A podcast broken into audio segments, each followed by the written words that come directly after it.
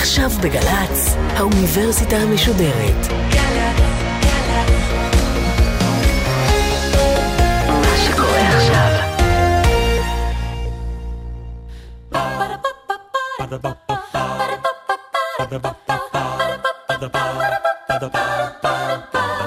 האוניברסיטה המשודרת מציגה מהים התיכון למזרח התיכון עם ליעד מודריק והסמסטר דת ומדינה. והפעם שיחה עם הקאדי הדוקטור איאד זחאלקה מנהל בתי הדין השרעיים בישראל ומרצה באוניברסיטת תל אביב על מיעוטים דתיים ורב תרבותיות בישראל. עורכת ראשית מאיה גאייר שלום לכם, האוניברסיטה המשודרת. סמסטר שלם אנחנו עוסקים בשאלות של דת ומדינה, כשבתוכניות האחרונות התמקדנו בעיקר בישראל ובדת היהודית. אבל כיצד יחסי הדת והמדינה בישראל משפיעים על המיעוטים הלא יהודים בארץ? דוקטור יעד זחאלקה, מנהל בתי הדין השרעיים בישראל, קאדי בית הדין השרעי בירושלים, הוא מרצה בפקולטה למשפטים, גם באוניברסיטת תל אביב וגם באוניברסיטת בר אילן, איתנו כדי לענות על השאלה הזאת. שלום לך. שלום, שלום. אז אולי עוד לפני שנגיע לישראל, בוא נדבר בכלל על מודלים בעולם. Mm-hmm. מיעוטים דתיים במדינות שדתן אחרת, איך זה מתנהל? אילו מודלים אנחנו מכירים? כן, ראוי לציין שהעניין של מיעוט הוא נגזרת מהגדרת המדינה כמדינה אזרחית. אנחנו יודעים שעד ל-1648, עד לאמנת ווסטפליה, שהמדינות היו מדינות מבוססות על פי דת, והמלחמות היו מלחמות דתיות יותר מאשר מלחמות לאום. ורק בעקבות האמנה הזאת קמו מדינות הלאום, שהבסיס האזרחי הוא הבסיס המשותף של כולם, של כל הנתינים של המדינה. ואזרחות היא הגורם המשפיע, הגורם שקובע מי הוא אזרח ומי נהנה מזכויות במדינה, ומי הוא אינו אזרח ואיננו נהנה מזכויות, ומי יש עליו חובות ומי אין עליו חובות. ובעקבות הקמת המדינה המודרנית, שמבוססת על אזרחות, יש רוב שהוא רוב בעל מאפיינים משותפים מבחינת דת, תרבות, שפה, גזע או לאום. ויש מיעוטים אחרים שהם שונים במאפיינים האלה, והם בעצמם מחוברים על ידי מאפיין אחר של דת או שפה או לאום. והדבר הזה, היווצרותם של מיעוטים בתוך המדינות האזרחיות המודרניות, היא הייתה עניין שצריך לתת עליו את הדעת. למה? כי מצד אחד המיעוט הזה הם אזרחים. שנהנים מהאזרחות וחייבים בחובות האזרחיות, ונאמנותם היא למדינה, אבל מצד שני גם המדינה חייבת נאמנות כלפי האזרחים האלה, וצריכה לדאוג להם לטיפוח הזהות השונה שלהם, והדבר הזה אפילו ערב לו המשפט הבינלאומי. המשפט הבינלאומי ערב לזכויות של המיעוטים, לזכויות קולקטיביות, לזכויות פרטיות, לזכויות של שוויון וזכויות אדם. והדבר הזה גרם לכך שיש מיעוטים והמיעוטים האלה זכאים מתוקף היותם מיעוט בתוך מדינה והם אזרחים של אותה מדינה להגנות האלה ולזכויות האלה שנגזרות מעצם היותם אזרחים. עכשיו, בעולם המודרני אנחנו מכירים כמה גישות של יחס המדינה ויחס הרוב אל המיעוט, בפרט המיעוט הלאומי או המיעוט הדתי. קודם כל צריך להבחין בין מיעוט שהוא מיעוט יליד ולבין מיעוט שהוא מיעוט מהגר. מטבע הדברים, מיעוט מהגר הוא מיעוט שמקבל על עצמו אורח חיים מסוים, סדר וחוק מסוים. זאת אומרת, הוא ולכ... בחר להגיע בדיוק, והוא מקבל עליו את כללי המקום. בדיוק, ומקבל עליו, והוא צריך לפעול בהתאם לכללי המקום שהוא בחר להגר אליו ולהצטרף אליו. מצד שני, מיעוט יליד הוא מיעוט שהוא היה במקום הזה, והוא הפך בנסיבות היסטוריות למיעוט בתוך המדינה, ולכן הוא יליד אותה ארץ, כן. הוא בן של אותה ארץ, ולכן מוקנות לו זכויות יותר מאשר למיעוט המהגר. ולכן, תוך הבדלה בין מיעוט יליד לבין מיעוט מהגר, עדיין המדינה ערבה לזכויות של המיעוט הזה מתוקף היותם אזרחים. עכשיו, היו כמה גישות. יש גישה שהיא למשל הגישה האמריקאית, שהיא הגישה הנוחה ביותר. ארה"ב היא מדינה שעשתה הפרדה מוחלטת בין דת לבין מדינה. הדת איננה חלק מהמדינה, איננה מופיעה בשום הקשר מטעם המדינה. לא כן, לא אם בתוך... כי דיברנו על זה גם במהלך הסמסטר, ארה"ב למרות זאת היא מדינה מאוד דתית. בדיוק, זה העניין, זה אבסורד שהיא מדינה מאוד דתית, אבל דת איננה חלק מהמרחב המדינתי של המדינה, איננה חלק מתוכניות הלימודים, איננה חלק מהצבא, איננה חלק מהשלטון, ואיננה חלק מהמשפט, זה חשוב מאוד. במודל האמריקאי אמרנו היא מדינה עושה הבחנה בין דת למדינה באופן מוחלט, אבל מצד שני היא מדינה דתית, ולכן את מוצאת שם קהילות דתיות שונות, וקהילות מפותחות מאוד, משגשגות מאוד, והמדינה מאפשרת חופש פולחן באופן רחב ביותר, והמדינה ערבה לחופש הזה. היא לא מתערבת, אבל מצד שני היא לא מונעת את חופש ההתארגנות הדתית, וזה מאפיין מאוד חשוב, מכיוון שהראייה היא של השייכות למדינה היא אינדיבידואלית, אבל מצד שני ההתארגנות הפנימית היא חופשית וכולם יכולים להתארגן. מצד שני יש את הגישה הצרפתית. הגישה הצרפתית שאומרת בשום פנים ואופן אין אפשרות לקבל דת כחלק מהמערכת המדינתית. לא במישור הציבורי ואפילו לא במישור הפרטי. המדינה מתערבת, גם מונעת התערבות של הדת במדינה ובהליכים ציבוריים, אבל מצד שני היא כופה את, ה... את החילוניות במובן מסוים. את החילוניות, בדיוק, במרחב האזרחי הפנימי. השייכות בצרפת היא שייכות למדינה.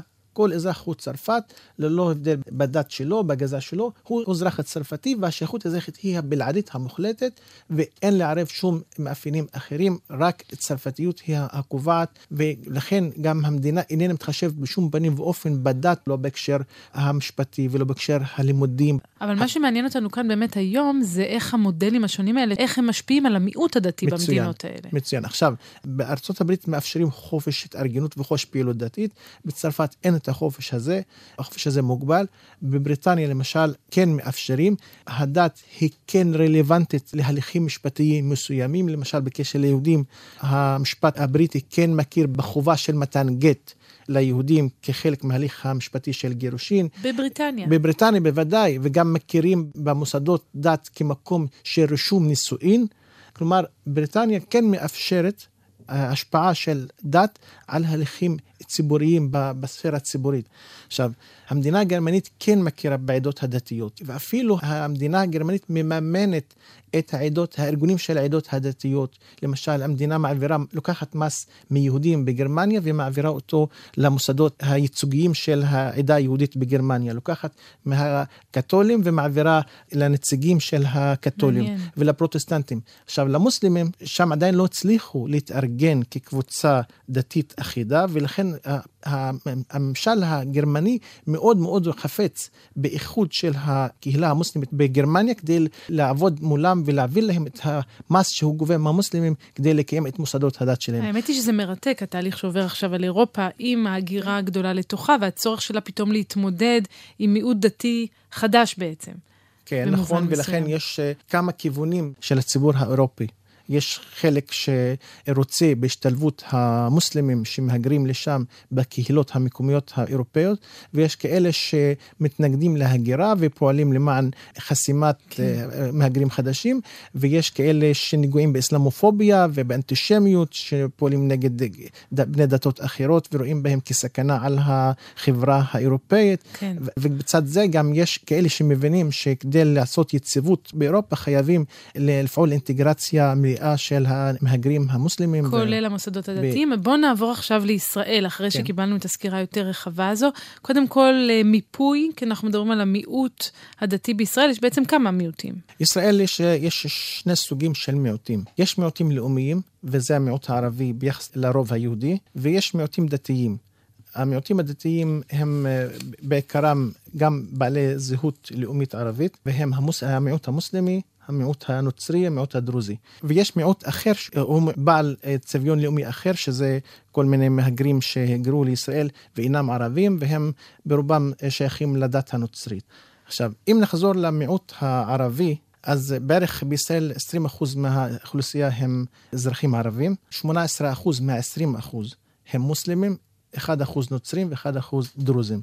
כלומר, הרוב הגדול של המיעוט הערבי ישראל הם מוסלמים. כן. עדיין מאחד אותם הזהות הלאומית הערבית. אז בעצם לגבי האוכלוסיות האלה יש צרכים מיוחדים שהמדינה מתחשבת בהם.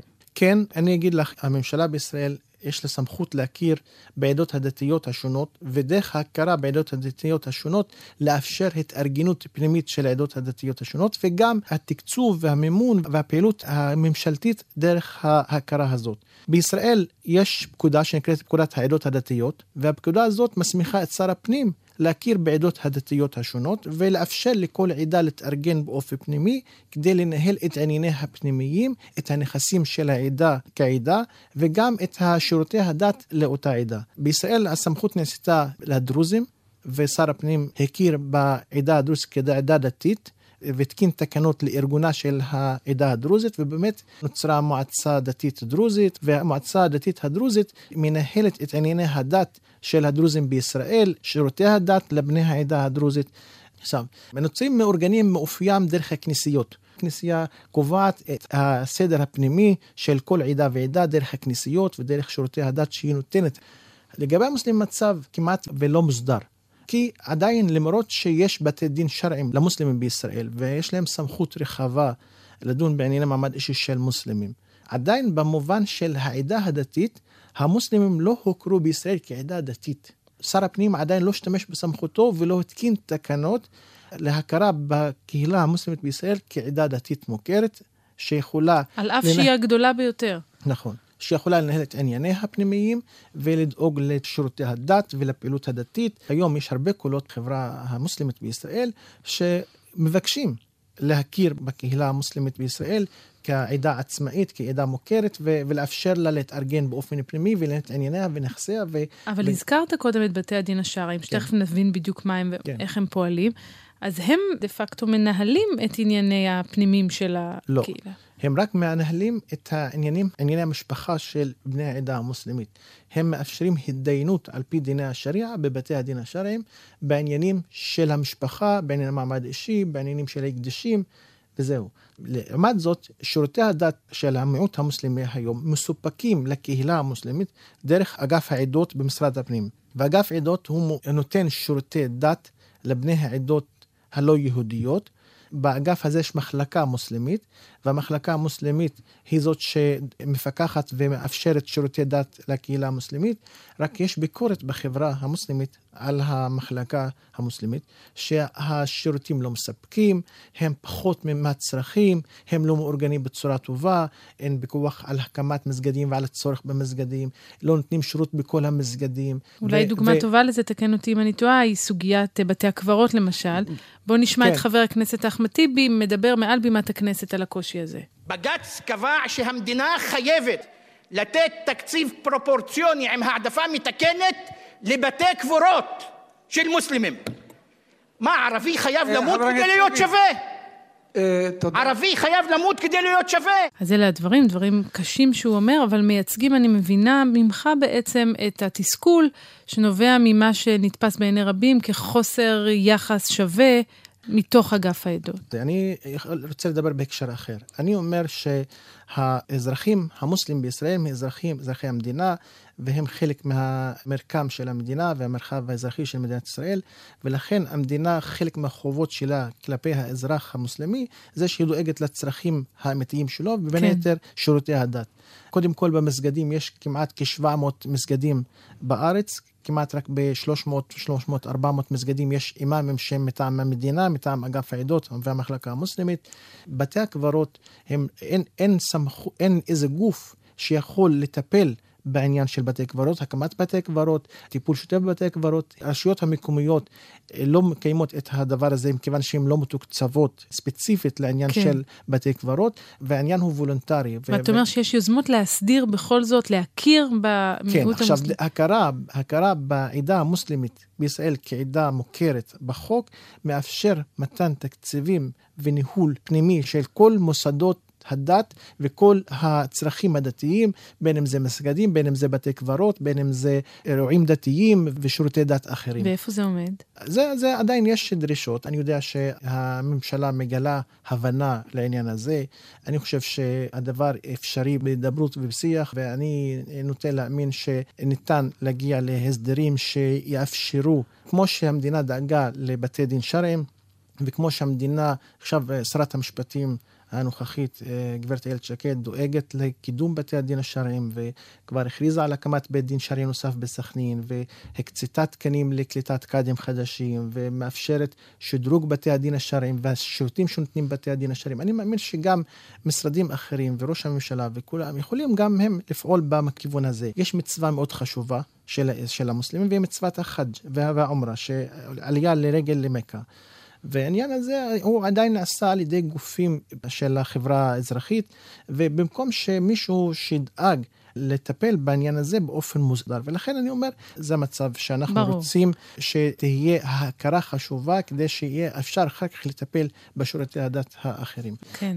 בהקשר הזה של שירותי הדת למוסלמים וההתארגנות הפנימית של העדה המוסלמית והכרה במוסלמים בישראל כעדה דתית מוכרת, נשיא בית הדין השרעי לערעורים, כבוד הקאדי עבד אל חכים סמארה, נשא נאום בבית נשיא המדינה בערב אפטר שארגן הנשיא, נשיא המדינה, לכבוד הנציגים הבכירים של הקהילה המוסלמית בישראל, ושם הוא העלה את הנושא הזה של חוסר הכרה בעדה המוסלמית כעדה דתית מוכרת, וההשלכות של חוסר ההכרה ועל הצורך בהכרה במוסלמים כעדה מוכרת, והוא דרש את זה, ואני חושב שהייתה הקשבה להם והיה להם הדים גם בקרב הרשויות השונות. והזכרת את בתי הדין השרעיים, בואו רגע ננסה להבין במה מדובר. זה בעצם מקבילה לבתי הדין הרבניים?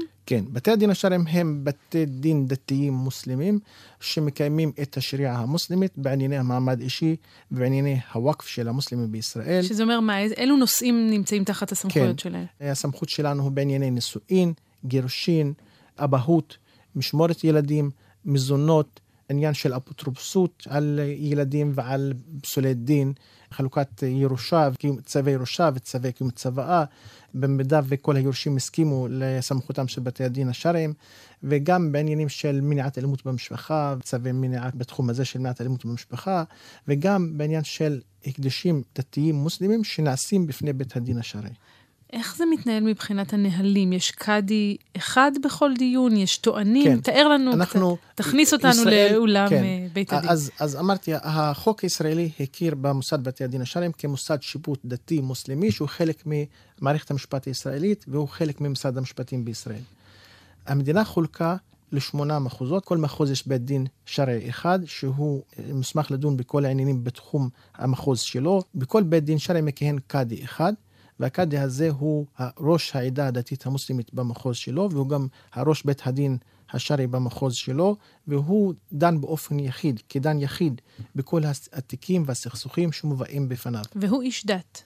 הוא אדם שצריך להיבחר לכהונת קאדי, וכדי שאדם ייבחר לכהונת קאדי הוא חייב להיות א', מוסלמי בעל אורח חיים דתי, דבר שני, הוא צריך להיות בעל השכלה דתית גבוהה בלימודי אסלאם או עורך דין שעסק במקצוע עריכת הדין יותר מחמש שנים, ולאחר מכן לעבור בחינה בכתב בדיני השריעה, שזו בחינה מאוד קשה, שמצריכה ידע עמוק בדיני השריעה, ואחר כך ראיון בוועדת המשנה של הוועדה למינוי קאדים, ואחר כך מליאת הוועדה צריכה לבחור בו, מליאת הוועדה זה תשעה נציגים, שניים של נציגים של הממשלה, שלושה נציגים של הכנסת, שניים מהם חייבים להיות מוסלמים, שני נציגים של לשכת עורכי הדין, שניהם חייבים להיות מוסלמים, ושני קאדים. אז יש בעצם בוועדה גם חברים שאינם מוסלמים. יש uh, שני שרים וחבר כנסת שהם לא מוסלמים. וזה, איך זה תשעה. מתיישב עם, הרי, תקן אותי אם אני טועה, אבל ההלכה המוסלמית אומרת שמוסלמים צריכים לבחור את הקאדי. ההלכה המוסלמית אומרת שהריבון צריך למנות את הקאדי, וההלכה אומרת שאם הריבון הוא מוסלמי אז אין שום בעיה, אבל אם הריבון אינו מוסלמי, גם הוא מוסמך למנות קאדי לבתי הדין השרעיים, למוסלמים, ולדון בענייני מוסלמים, בתנאי שהריבון מאפשר לקאדי לקיים משפט צדק. ובישראל המערכת המשפט השרעית ומערכת המשפט בכלל היא מערכת עצמאית, אין שום השפעה של השלטון על הקאדים, אין מרות על קאדי זולת מרות הדין ומרות החוק. ולכן הקאדים פועלים ביושרה, ללא משוא פנים. אוטונומיים ו- לחלוטין. אוטונומיים מבחינת השיפוט שלהם, ולכן המינוי של הקאדים על ידי נשיא המדינה בהמלצת הוועדה למינוי קאדים, הוא מינוי תקף גם מבחינה דתית. בוא נשמע דוגמה לדיון בכנסת שבו נבחרו החברים שיהיו שותפים בוועדה הממנה את הקאדים. ועדה למינויים קאדים. הצביעו 120, 118 קולות כשרים, שניים פסולים. מספר קולות לכל מועמד, חבר הכנסת יואב בן צור 74, נגד 15, חבר הכנסת אוסאמה סעדי 83, נגד 9, חבר הכנסת עיסאווי פריג' 75, נגד 12, קרי.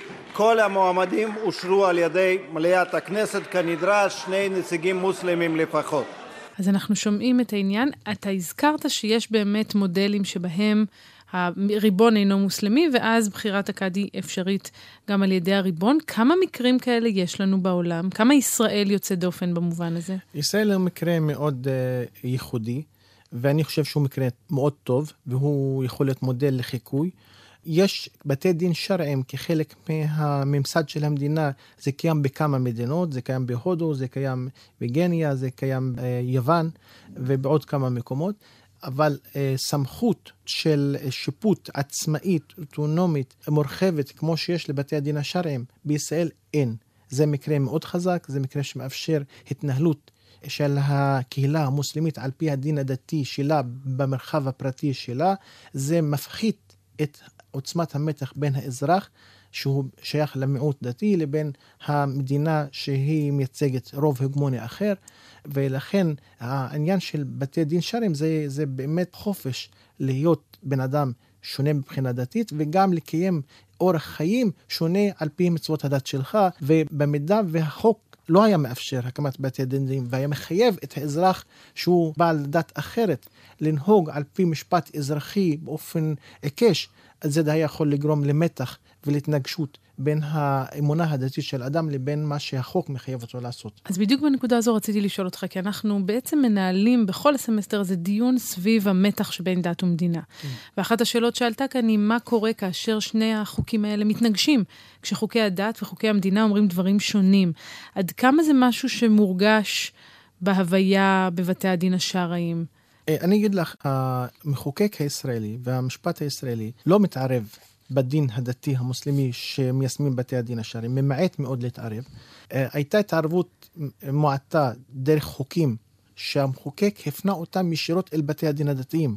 לא רק בתי הדין השרעיים, גם אל בתי הדין רבניים וגם אל בתי הדין הכנסייתיים. ודרך החוקים האלה בעצם חייב את בתי הדין הדתיים לדון בעניינים מסוימים על פי ההסדר האזרחי שבחוק ולא על פי הדין הדתי של הדת עצמה. ופה יש דילמה. מצד אחד, הנאמנות שלנו הישירה היא לדין הדתי, כי אני התמניתי כדי לפסוק על פי הדין הדתי, אבל מצד שני אני חלק ממערכת המשפט הישראלית, ומה שמחוקק מחייב אותי, אני חייב לעשות. אז איך אני אתנהג בצורה הזאת? אנחנו בבתי הדין השרעיים היינו יצירתיים, וניסינו לגשר בין הדין הדתי לבין המשפט האזרחי, ופעלנו להכלה של המשפט האזרחי, תוך מתן פרשנות דתית לאותם חוקים מתערבים. אני אביא לך דוגמה להפשטת העניין. יש בעניין של משמורת ילדים. על פי הדין הדתי, המשמורת תיקבע על פי גילו של הילד, ויש שרשרת בעלי זכאות למשמורת, ואם האמא התחתנה עם גבר זר לילד, אז היא מאבדת את הזכות למשמורת. בא החוק הישראלי, חוק השירות המשפטית והאפוטרופסות, וקבע ש... ענייני משמורת ייקבעו על פי טובתו של הקטין. עכשיו, טובתו של הקטין זה מושג אזרחי. בעצם החוק מנע פסיקה על פי החוק הדתי. החוק הדתי.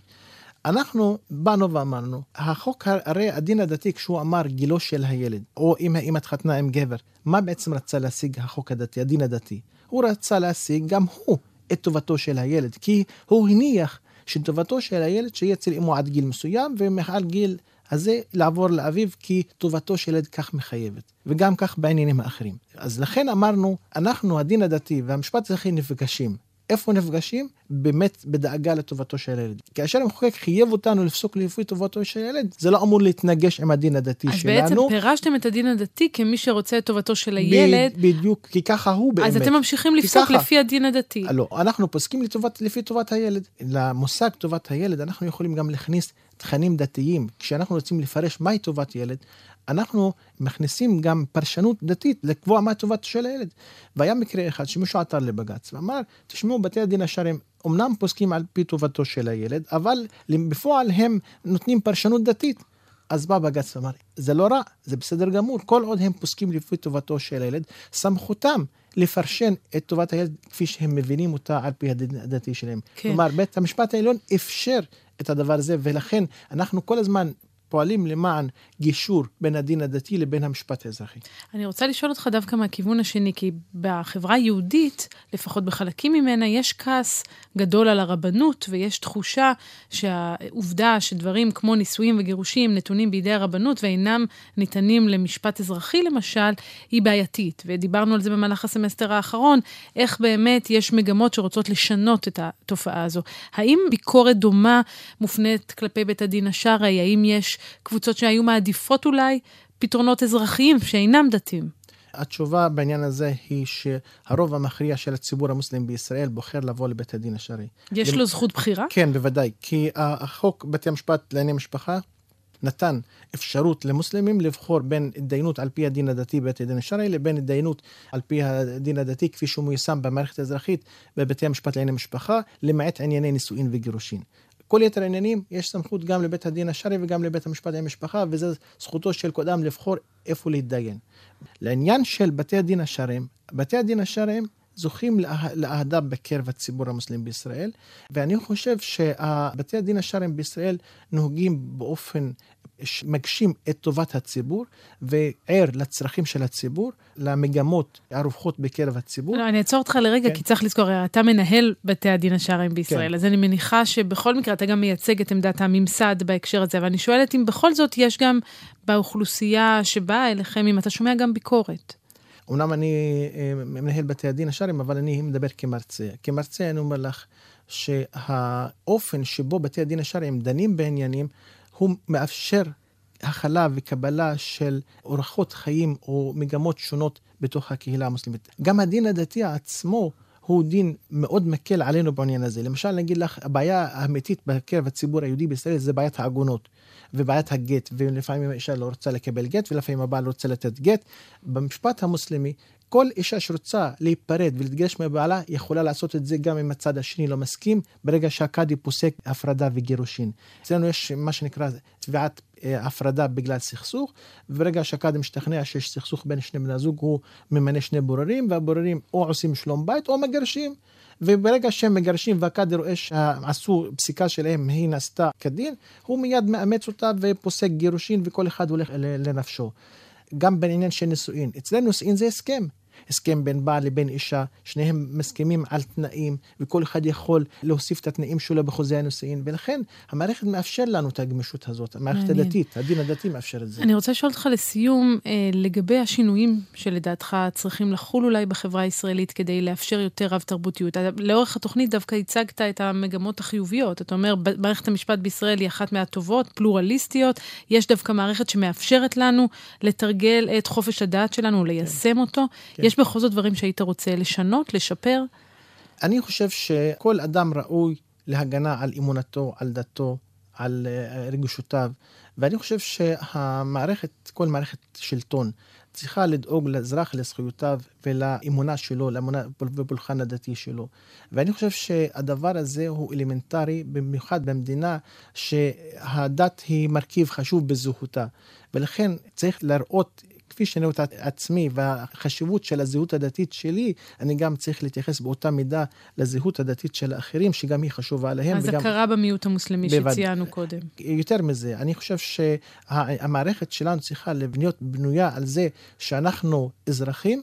צריך לכבד את השוני ש, שבינינו, צריך לתת לשוני הזה ביטוי במערכות השונות, באופנים השונים, תוך הדגשה של החשיבות של השותפות האזרחית והשוויון האזרחי, שאנחנו אזרחים באותה מידה וזכאים לאותם דברים, למרות השוני שהוא דבר טוב. שוני זה לא בהכרח דבר רע, שוני זה יכול להיות דבר טוב, מפרה, נותן לנו גיוון בחיים שלנו. אני רוצה מאוד להודות לך, דוקטור זחאלקה, על ההרצאה הזו ועל המסר. תודה רבה גם לעידו אשכנזי על הביצוע הטכני, ובשבוע הבא, הרצאת הסיום שלנו לסמסטר הזה, שתעסוק באחד הדיונים המרכזיים בציבור הישראלי. מדינה יהודית ודמוקרטית, האם אפשר להכיל את הצירוף הזה? תודה רבה לך ותודה רבה לכם על ההאזנה. תודה רבה.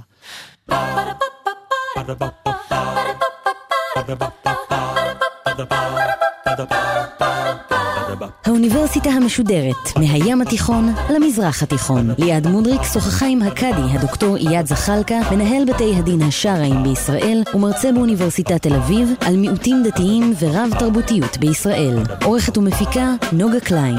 מפיקה ראשית אביגיל קוש. מנהלת תוכן מאיה להט קרמן. עורך דיגיטלי נדב הלפרין. האוניברסיטה המשודרת בכל זמן שתרצו, באתר וביישומון של גל"צ, וגם בדף הפייסבוק של האוניברסיטה המשודרת.